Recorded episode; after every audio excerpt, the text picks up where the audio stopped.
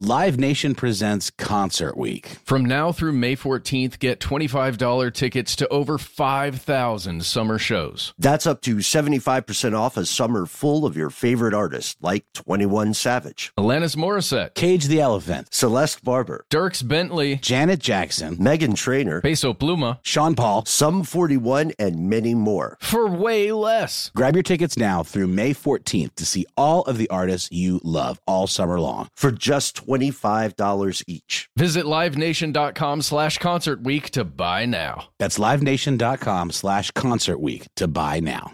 When you think about the future, what kind of technology do you envision? Whatever the future holds, artificial intelligence will undoubtedly be at the heart of it all. Join Graham Class as he hosts season two of Technically Speaking, an Intel podcast, and hear from the minds transforming healthcare, retail, entertainment, personal computing, and more with the help of AI. Tune in every other Tuesday and explore the latest technology that's changing our world today and creating a more accessible tomorrow. Listen to Technically Speaking, an Intel podcast on the iHeartRadio app, Apple Podcasts, or wherever you get your podcasts.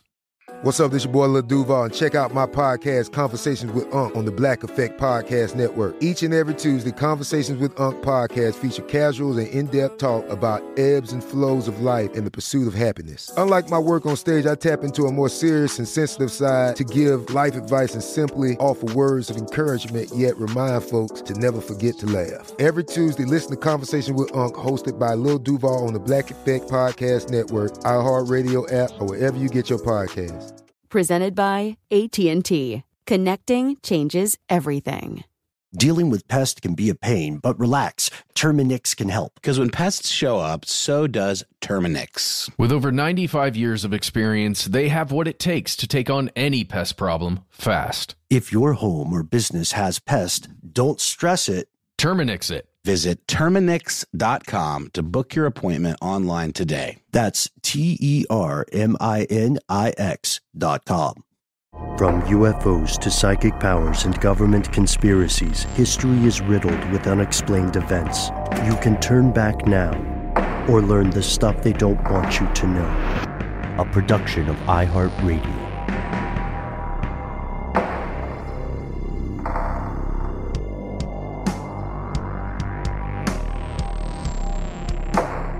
Welcome back to the show. My name is Matt. My name is Noel.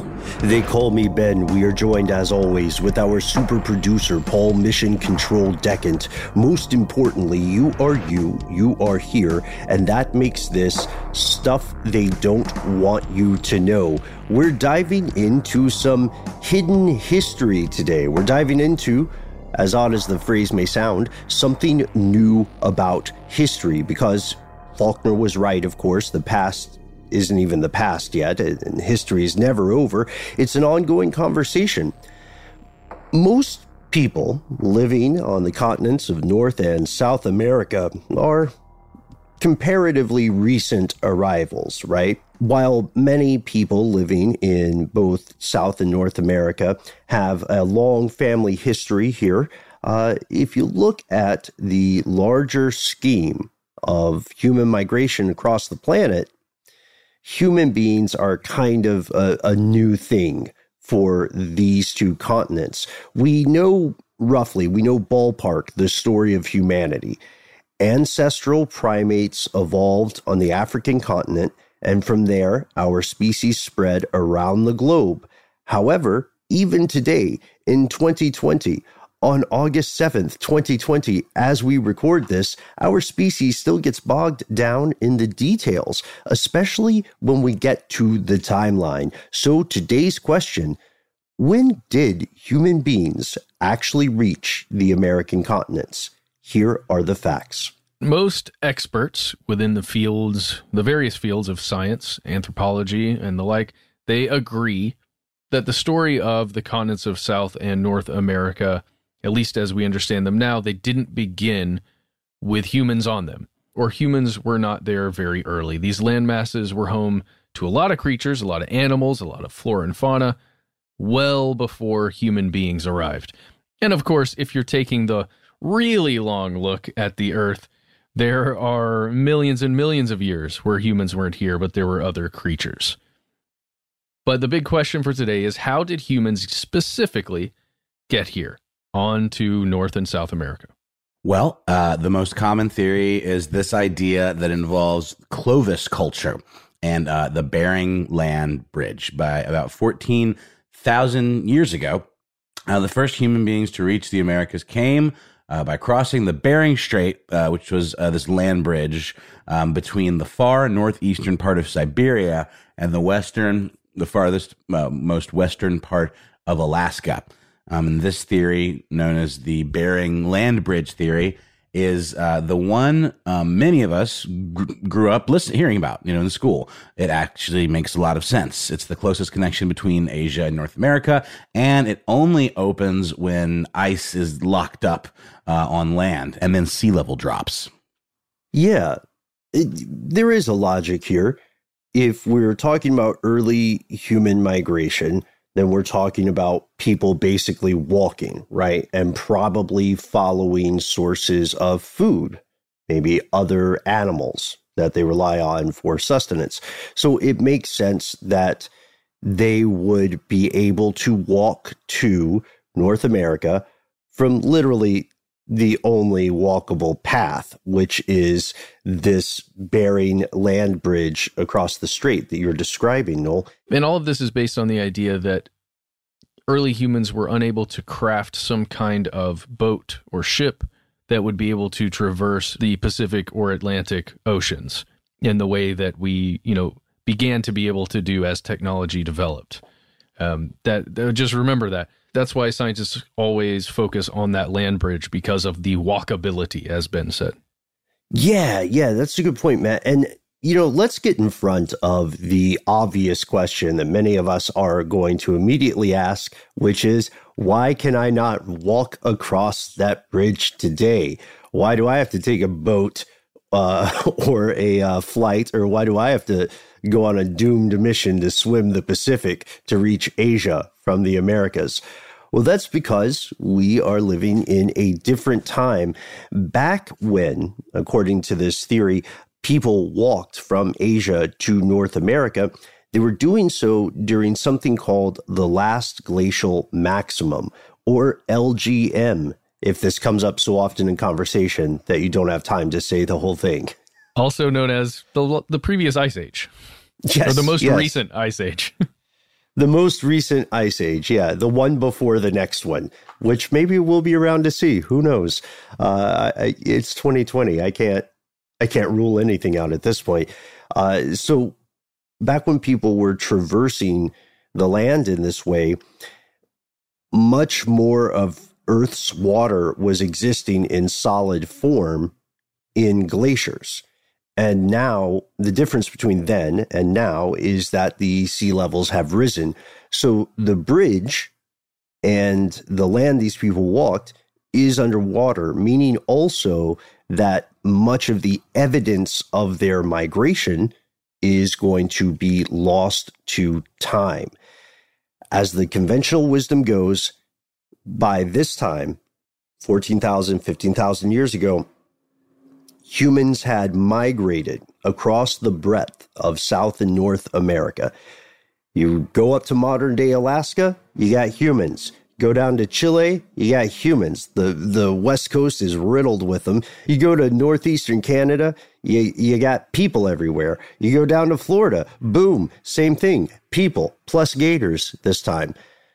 So what we're telling you right now is the official, most often told story. And I want to pause here for you guys. Does this track with what, uh, with Noel, Matt, does this track with what you learned or were taught growing up about human migration? Basically, yeah. Yeah, th- this is precisely what what I recall from world history classes, both in high school and in college uh, essentially what we what we've just described here the the Clovis theory, the Clovis hunters, and the evidence that we have found of their lives uh, back in those days. I mean, it was a long time ago, but you know, when you look at the span of what we know about humanity and and the evidence that we found, it wasn't it wasn't that long ago.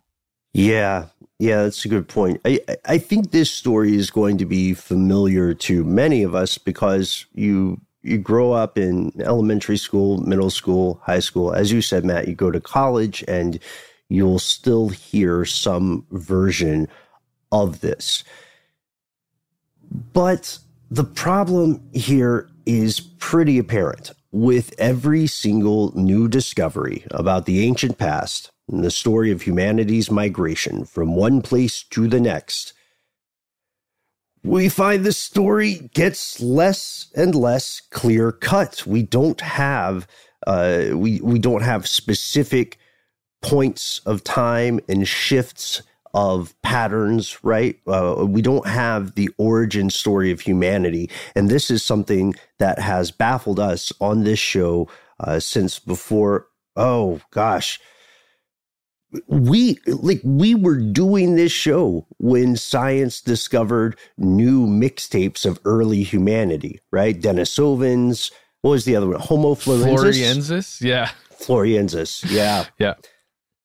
Uh, w- w- the point I'm making here is that we have been taught a story. We have been sold a narrative in a very uh, authoritative way, but everything we are learning as a species indicates that story is not as accurate as we are led to believe it is when we are children in school. So that's the question. When did human beings actually arrive in the Americas? Before we jump in, uh, Ben, I just want to dovetail off what you were saying there. We have been sold this essentially and told this all of our lives, everyone listening right now. I would say, just to make it a little more positive, because it's the best it's the best picture we've been able to paint with the information we've had up to this point, right? And the the the problem i think the biggest problem that we're going to be tackling today that we have to address is that once that picture is painted anytime new information these new discoveries that you're talking about ben come through it becomes more and more difficult to convince the painters of that picture that there needs to be some revisions right? Because um, especially if it's a, a single point or uh, discovery in one place or a disco you know one person's one team's discovery rather than three or four in an area that's kind of the the biggest problem. I see what you're saying and it's important because we're we're talking about discovering single points of information right? Single instances. And what are single instances or examples against a larger body of thought? You know what i mean? Oh yeah, and I mean those high school textbooks aren't like infinitely long. They got to figure out how to tell a version of the story that is as close to the likely scenario as possible and teaches you something about the history of you know life. Uh, but you're right; it is problematic. It can be for sure because who you know, there's so much um, cantankerousness in science too, of people making one discovery and then another crew making something that conflicts with that narrative, and then there's this kind of beef as to how it really happened. But there's a lot of politics wrapped up in it and all of that. So it's interesting for sure to see the way these things kind of take on a life of their own, especially like you said, once the badger's out of the bag, as Ben would say. Yeah, the, that's that's the issue here.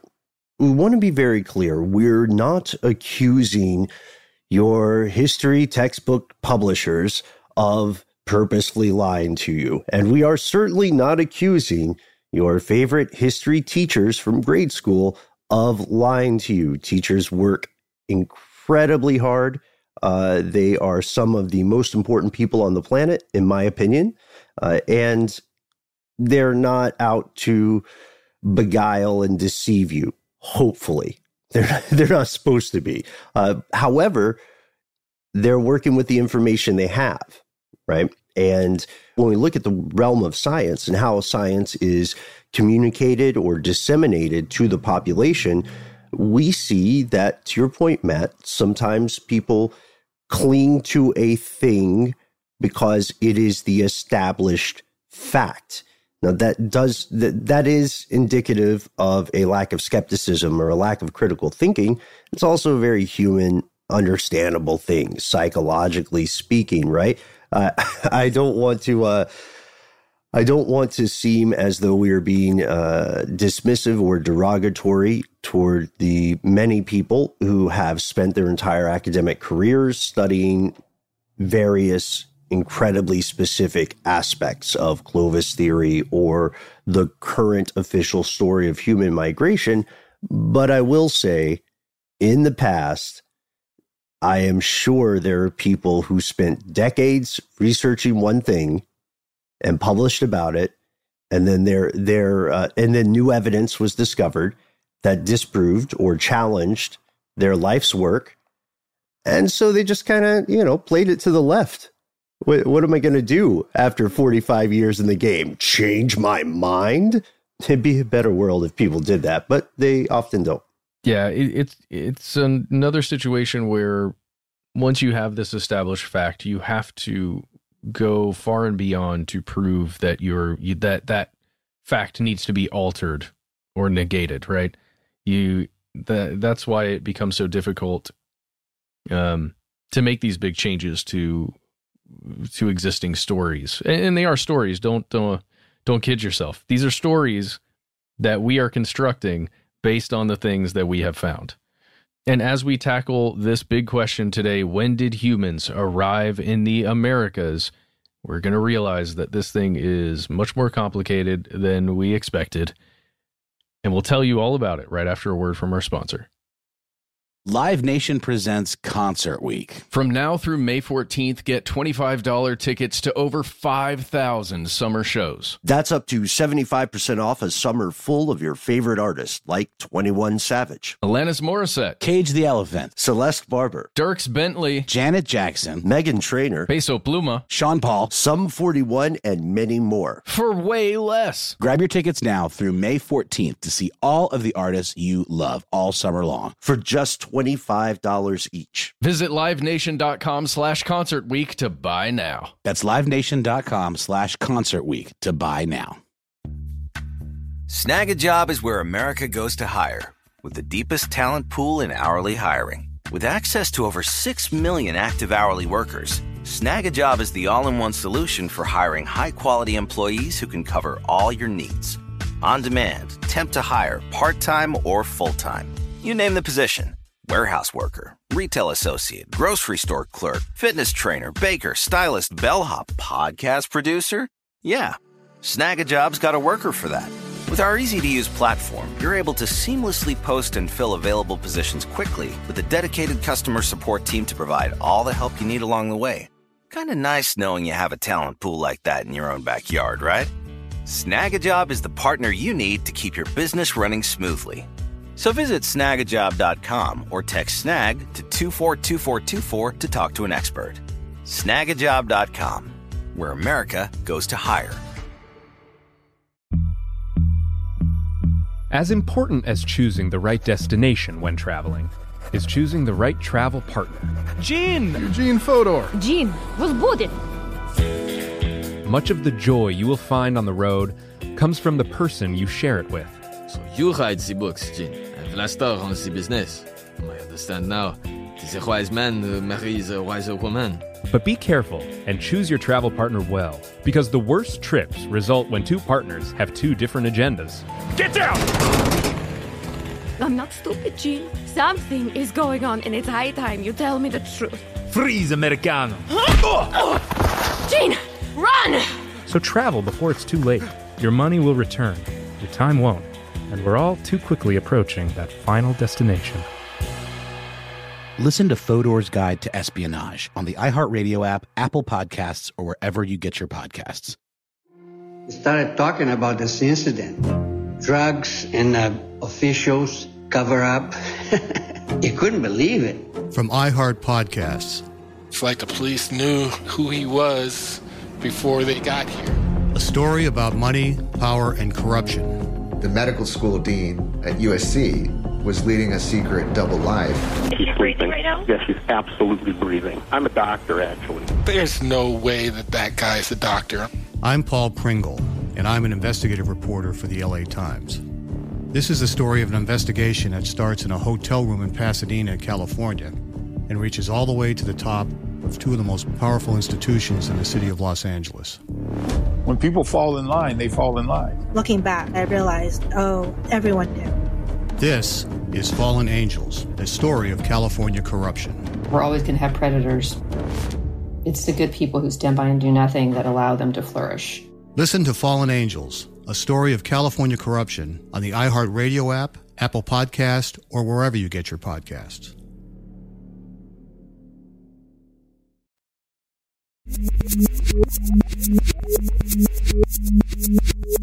Here's where it gets crazy. You see, the timeline is shifting on us. The things we treated with such certitude turn out to be much less absolute than we had imagined. And it, again, it goes back to uh, the timeline. I think that's that's a big part of what the three of us are talking about today. Yeah, that's right. I mean, you may recall that we only said human beings were spread across the continents by uh, 14 to 15,000 years ago. Um, for authors like Craig Childs, this shows that uh, humanity by this point was most likely already pretty well spread uh, throughout one or more areas of the continents uh, before this. And there's several major theories uh, that explain this. So let's start with uh, a theory that we sort of talked about at the top of the show uh, the Clovis first theory. This is the idea that the first human migration happened after the last glacial maximum, which is exactly what it sounds like. Um, and this migration later went into decline, um, only to be followed up by, you know, subsequent waves of humans from other parts of the world. So this connects all of these first inhabitants of the Americas with the Clovis culture, um, which is something called a prehistorica Paleo American culture that's named for the distinctive stone tools that were found in Clovis, New Mexico in the 20s. Um, this also rolls into that Bering Land Strait idea, which we've talked about in previous episodes and are at the top of this one. So this is your, I guess in the UK they would call it your bog standard explanation for how human beings ended up on these continents. It's strange because this concept existed for a very long time, despite the fact that there were so many questions about it. If you look at the Clovis culture, the Clovis people, you'll find a, an historical mystery. It's as if they appeared out of nowhere and then suddenly disappeared. Radiocarbon dating tells us that what we regard as the people of the Clovis culture appeared in modern day America around 9200 BCE. And then 500 years later, they vanished. So the the important distinction there that that you're bringing up, Noel, is the idea that these folks came over after that glacial maximum, after that ice age, around the decline of that ice age, they were able to traverse the uh, siege perilous of the Bering Strait, and they were from there able to spread throughout the continent. But of course, this theory did not exist in a vacuum. There are many other theories about early humans arriving on these continents. And for centuries, People have argued back and forth about this even before they could find solid evidence. What I mean by this is even before we had scientific standards for collecting, cataloging, and contextualizing evidence and information, we had many, many beliefs in, in civilization about humanity's origin story on this continent. You will find numerous religions that argue some some version of an original person springing out of whole cloth or in some cases being created by a divine entity on on these continents.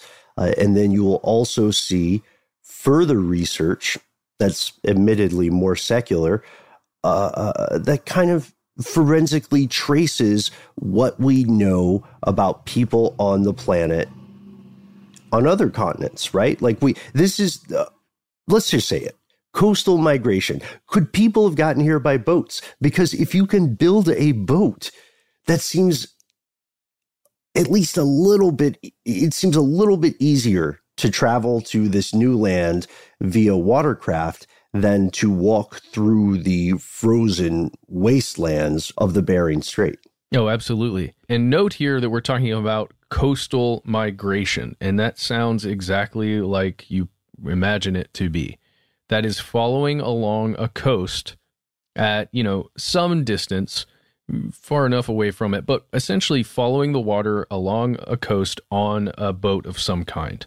That doesn't mean going straight out into the ocean right the way the way you can with larger ships and more reliable ships now uh, it, it's very different. So there are a lot of sources there are a lot of people institutions and there's some research that suggests that this may be a possibility coastal migration. So we know for for sure that in places like Japan and parts of Korea South Korea, there have been amazing archaeological discoveries that have found that humans during the Ice Age were able to navigate coastal waters, even though it was so frigid and there's ice in many places. They were able to do that, and uh, they they were essentially navigating the northern Pacific coasts of what is now modern or what we would consider modern day Japan and Korea and Kamchatka with with boats. So it's really no stretch to imagine that humans, at some point, perhaps, were able to reach the Americas by boat using coastal migration. And here's why it makes sense because you could, right at the end of the ice age, there, where we're imagining that people were physically walking across that Bering Strait, perhaps they were on boats just previous to the end of that glacial maximum or during the maximum or even after it, taking boats and following that coast because you'd end up in Alaska, you'd get to British Columbia, then down south to Washington, to Oregon, all along the Pacific coast of what is now the United States. And it's pretty incredible that humanity, even during an ice age, was able to both survive and prosper and even migrate. It's strange to think about the world in in that way to imagine a contiguous coast. And I like the point you're making Matt about the watercraft involved because you know, these aren't cargo ships, these aren't mega yachts or or schooners or brigantines or pontoons or I'm just naming boat boat words now. Does anybody else have a boat word? What's that one you like, Noel? Frigate? Frigate. Yeah. Yeah, friggin' frigate. these were none of those things. These were tugboat. Okay, sorry. Tugboat. Yes, these these were not even tugboats. They were they were small coastal craft, right? Like brown water navy kind of stuff. They weren't meant to go into the open ocean. They were just kind of tracing along the line of the coast. But if that coast is never ending, so they're just sort of following a thing, and it's like a video game uh, wherein there, you know there is a larger world out there. You have a rough idea of the parts of the map you've seen, but everything else is obscured. You know what I mean? So, so you may as well imagine that you are just always on the same coast of a thing you call the land. Who knows if there's anything other than the land and then, you know, the water what is compelling about that to me is what what spurred that movement.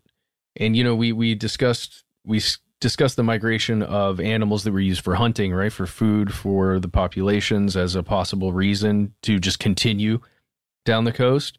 If uh, fish populations, maybe because it's obvious that those boats were would be used for fishing purposes, for catching food. Um, you know, I, I wonder if there was something. This is completely just off the top of my head, but I wonder what the thing was that spurred which, whichever group, however large or small it was, to continue down that coast and just to keep going to see what's what's next. Oh, I I wish I knew. I mean, necessity, I would imagine.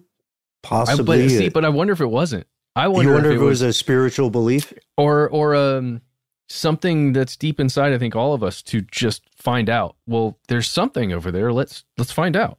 That's inspiring, you know, uh, especially now as uh, the next big step in space exploration may occur within our lifetimes. One one other thing that may have happened, just uh, environmentally, is people may have just been following the recession of the ice, depending hmm. on where you put them in the timeline. People may have just been going further along the coast because they were able to see more of the coast. I'm not being dismissive. I'm I'm just saying like it the environment appears to change so slowly that you might not be fully aware of how far you're migrating because your you know your grandparents were miles away or kilometers away for the rest of the world uh, and then you two generations later still feel like you're by the edge of the ice but the ice itself has moved So I think we're going to take one more quick break and then we're going to get into some new discoveries when we return. Live Nation presents Concert Week. From now through May 14th, get $25 tickets to over 5,000 summer shows. That's up to 75% off a summer full of your favorite artists like 21 Savage, Alanis Morissette, Cage the Elephant, Celeste Barber, Dierks Bentley, Janet Jackson, Meghan Trainor, Peso Pluma, Sean Paul. Sum 41, and many more. for way less. Grab your tickets now through May 14th to see all of the artists you love all summer long. For just $25 each. Visit livenation.com slash concert week to buy now. That's livenation.com slash concert week to buy now. Snagajob is where America goes to hire, with the deepest talent pool in hourly hiring. With access to over 6 million active hourly workers, Snagajob is the all in one solution for hiring high quality employees who can cover all your needs. On demand, temp to hire, part time or full time. You name the position warehouse worker, retail associate, grocery store clerk, fitness trainer, baker, stylist, bellhop, podcast producer. Yeah, Snagajob's got a worker for that. With our easy to use platform, you're able to seamlessly post and fill available positions quickly with a dedicated customer support team to provide all the help you need along the way. Kind of nice knowing you have a talent pool like that in your own backyard, right? Snagajob is the partner you need to keep your business running smoothly. So visit snagajob.com or text snag to 242424 to talk to an expert. Snagajob.com, where America goes to hire. As important as choosing the right destination when traveling is choosing the right travel partner. Gene! Eugene Fodor! Gene, was Bulbudin! Much of the joy you will find on the road comes from the person you share it with. So you hide the books, Gene. Vlasta on the business. I understand now. The wise man uh, marries a wiser woman. But be careful and choose your travel partner well, because the worst trips result when two partners have two different agendas. Get down! I'm not stupid, Gene. Something is going on, and it's high time you tell me the truth. Freeze, Americano. Gene, run! So travel before it's too late. Your money will return, your time won't, and we're all too quickly approaching that final destination. Listen to Fodor's Guide to Espionage on the iHeartRadio app, Apple Podcasts, or wherever you get your podcasts. We started talking about this incident. Drugs and uh, officials cover up. you couldn't believe it. From iHeart Podcasts. It's like the police knew who he was before they got here. A story about money, power, and corruption. The medical school dean at USC was leading a secret double life. She's breathing right now? Yes, she's absolutely breathing. I'm a doctor, actually. There's no way that that guy's a doctor. I'm Paul Pringle, and I'm an investigative reporter for the LA Times. This is the story of an investigation that starts in a hotel room in Pasadena, California, and reaches all the way to the top of two of the most powerful institutions in the city of Los Angeles. When people fall in line, they fall in line. Looking back, I realized, oh, everyone knew. This is Fallen Angels, a story of California corruption. We're always going to have predators. It's the good people who stand by and do nothing that allow them to flourish. Listen to Fallen Angels, a story of California corruption on the iHeartRadio app, Apple Podcast, or wherever you get your podcasts.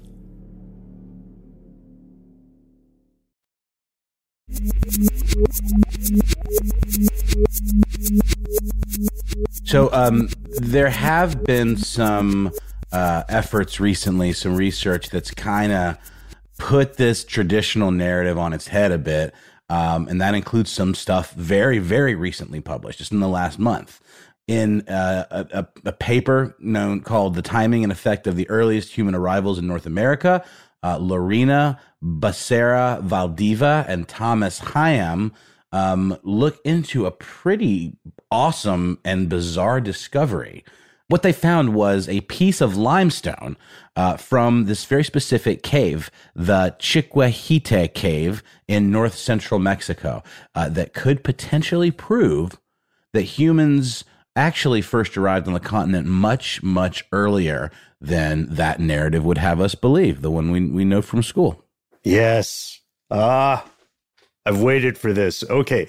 So, like many of our fellow listeners, we grew up, I don't want to speak for everybody. Let me let me clarify.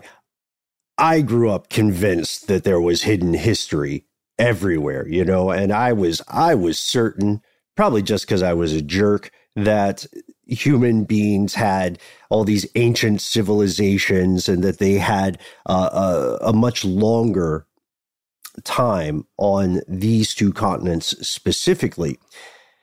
And without getting into the weeds on all, all the crazy stuff that's out there, this is different because this is proof. This is quantitative proof that the first people, if people built these tools you're mentioning, Noel, uh, arrived on North and South America like 33,000 years ago. That's nuts. Just to put just to put in perspective how much time that is. I hope no one gets mad at me for bringing this up. 1980 was 40 years ago. Right? So uh, like I think that's going to hit people when you think about 33,000 years. Yeah, I mean, let's just pretend that humans live a hundred years, right? That's 330 human, like human cycles, iterations, versions. Yeah.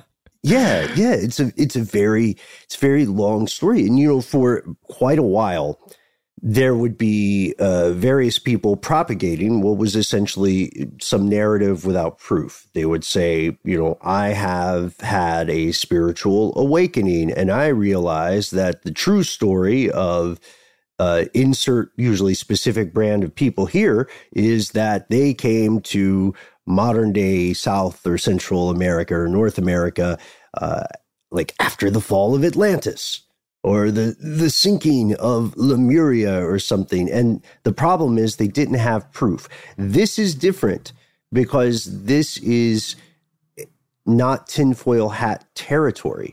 Archaeologists in this cave discovered specifically three deliberately shaped pieces of limestone. They discovered a pointing stone and two cutting flakes.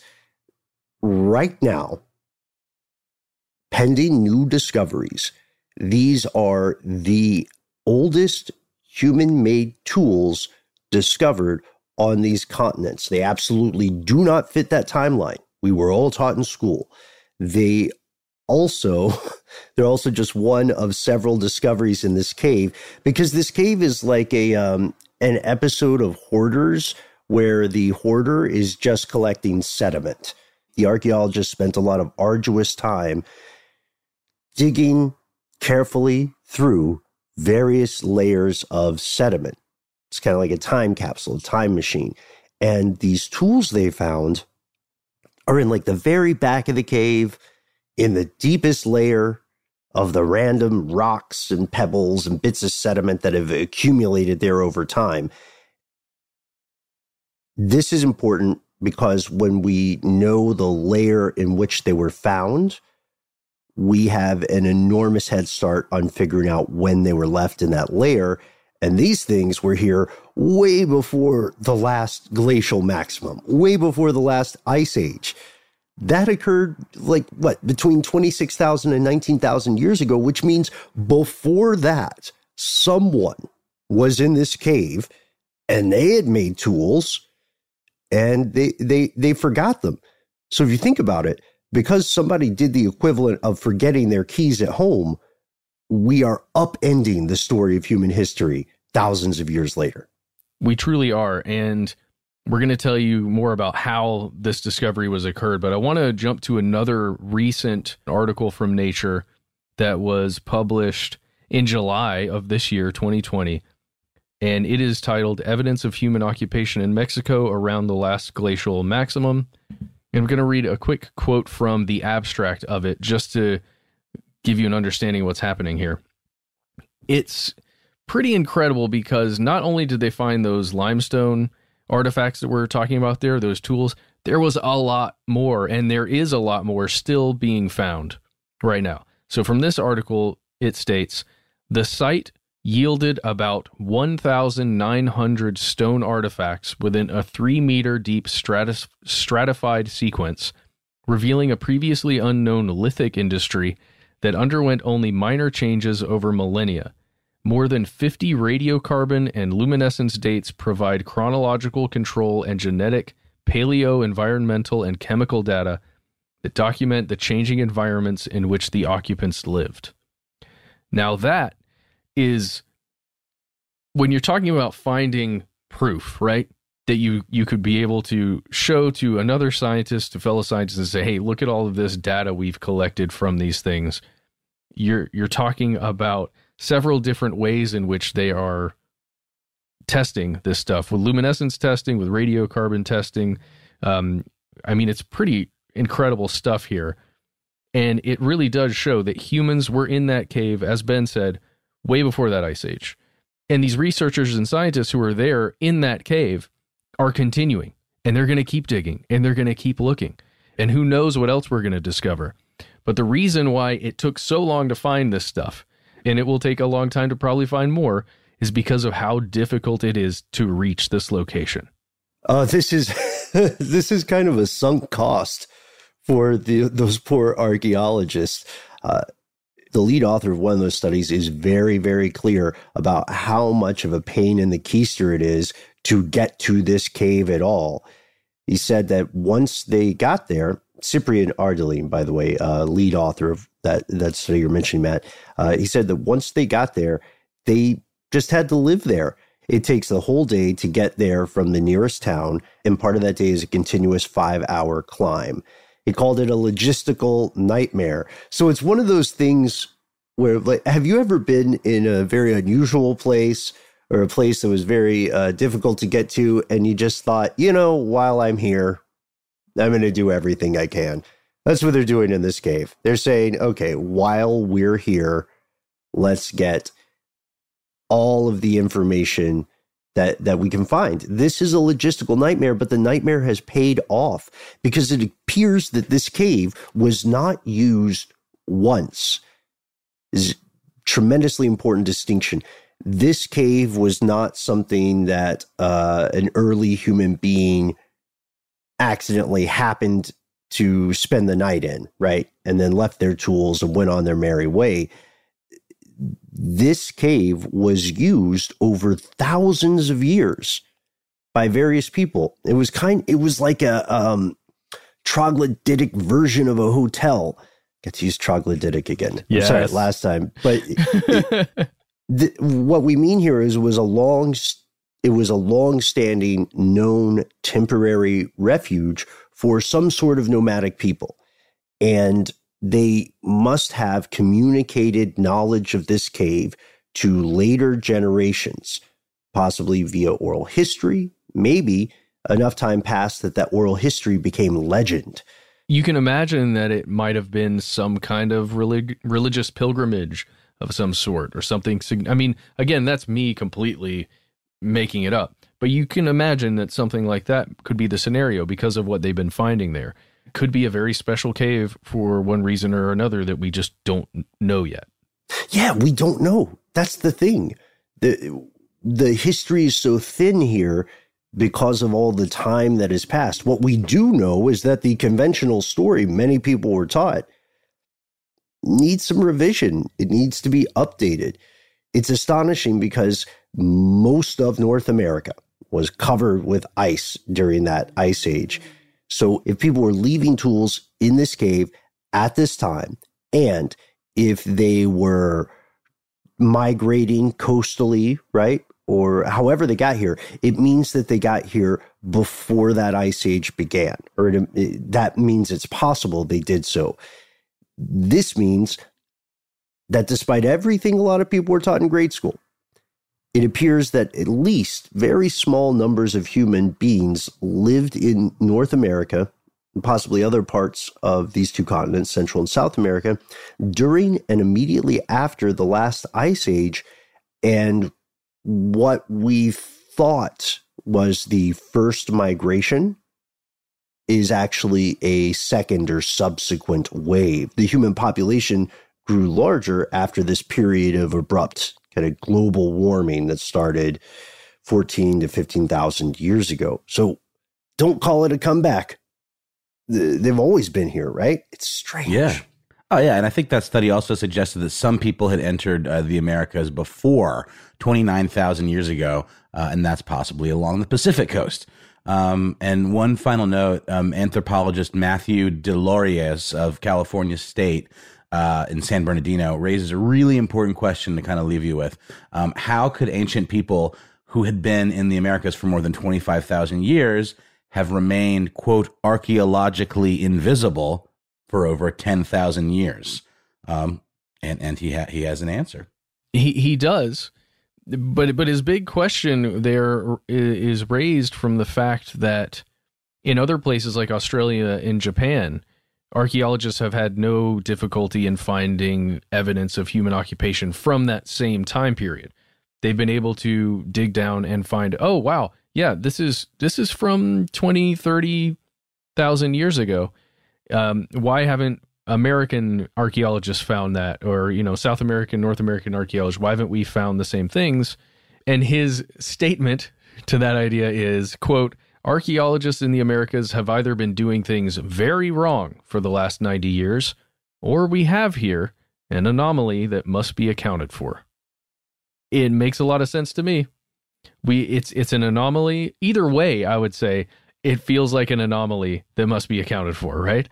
And that's not the only big discovery, though there the this one I'm going to mention here isn't as recent. It goes back to the turn of the millennium back in 2000 and even before that there's a place in brazil. It's a national park called serra da capivara. It's uh there's there are several sites there. I think there are 400 or something archaeological dig sites in this national park. And in a few of them there have been paintings uh, um, these amazing cave paintings as well as other uh, evidence of human life in that area that appears to go back 22,000 years and perhaps even further in Brazil. So, again, that's humanity in South America, in Brazil, a long time before the history books would, would say that we are. But that is a whole different story for another day. And also, astute listeners, you'll note that's that's pretty far from the Pacific coast. It is. it really is. So both sides, it appears, uh, of the continents were were being visited by humans, at least visited, if not lived upon. So, what do you think, folks? When did the first human beings actually reach the American continents? Let us know. We'd love to hear your thoughts. You can find us all sorts of places on the internet. And also, do you think we've got anything wrong when it comes to the history of humanity on the planet? Do you think there's something being hidden from us? Do you think there's something we just haven't discovered yet? Anything along those realms, we'd love to hear from you. You can find us on Facebook and Twitter, where we're Conspiracy Stuff. On Instagram, we're Conspiracy Stuff Show. You can join our Facebook group. Here's where it gets crazy, which you can find on uh, Facebook. Surprise, surprise.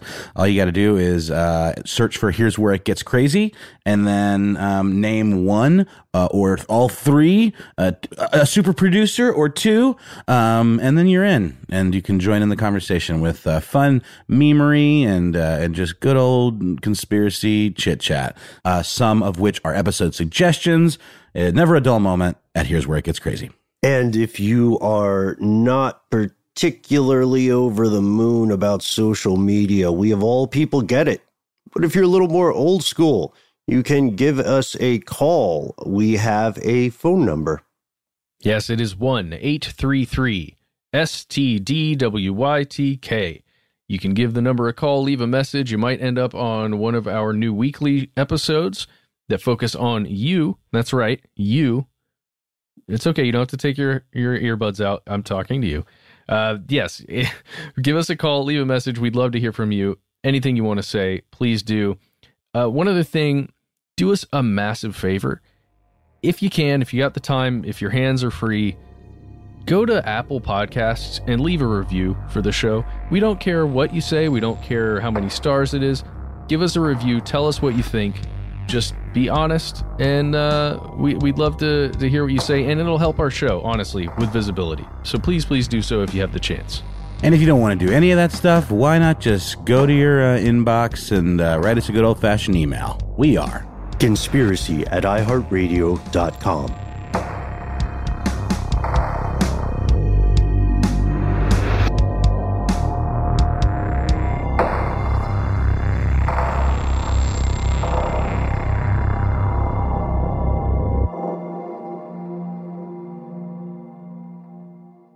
Stuff They Don't Want You to Know is a production of iHeartRadio. For more podcasts from iHeartRadio, visit the iHeartRadio app, Apple Podcasts, or wherever you listen to your favorite shows.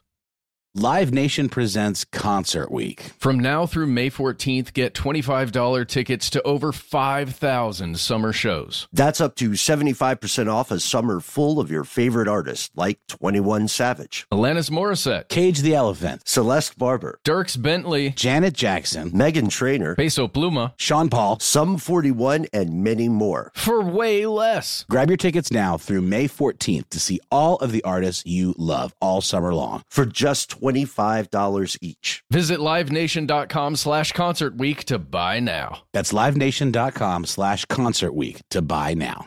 Attention, true crime enthusiast, searching for a way to unwind after diving deep into the mysteries that keep you up at night?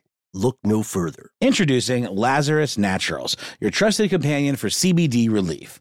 With a commitment to transparency, Lazarus Naturals oversees every step from farm to doorstep, ensuring purity and quality you can trust. Visit LazarusNaturals.com today and discover how CBD can help you decompress and recharge for your next investigation. That's LazarusNaturals.com. Lazarus Naturals, your partner in unraveling the mysteries of true crime. Not available in Idaho, Iowa, or South Dakota. As important as choosing the right destination when traveling is choosing the right travel partner. Gene! Gene Fodor! Gene, was good. But be careful, because the worst trips result when two partners have two different agendas. The CIA really need your help, Gene. Freeze, Americano! Gene, run! Listen to Fodor's Guide to Espionage on the iHeartRadio app, Apple Podcasts, or wherever you get your podcasts. If you want to level up your marketing and business knowledge, look no further than the Marketing School podcast, hosted by Neil Patel and yours truly, Eric Siu. It is the number one marketing podcast on Apple and number 15 on business in the United States. Now, if you want to listen to interesting conversations with operators that have been there, done that, also with other interesting guests, then listen to Marketing School every weekday on the iHeartRadio app, Apple Podcasts, or wherever you get your podcasts.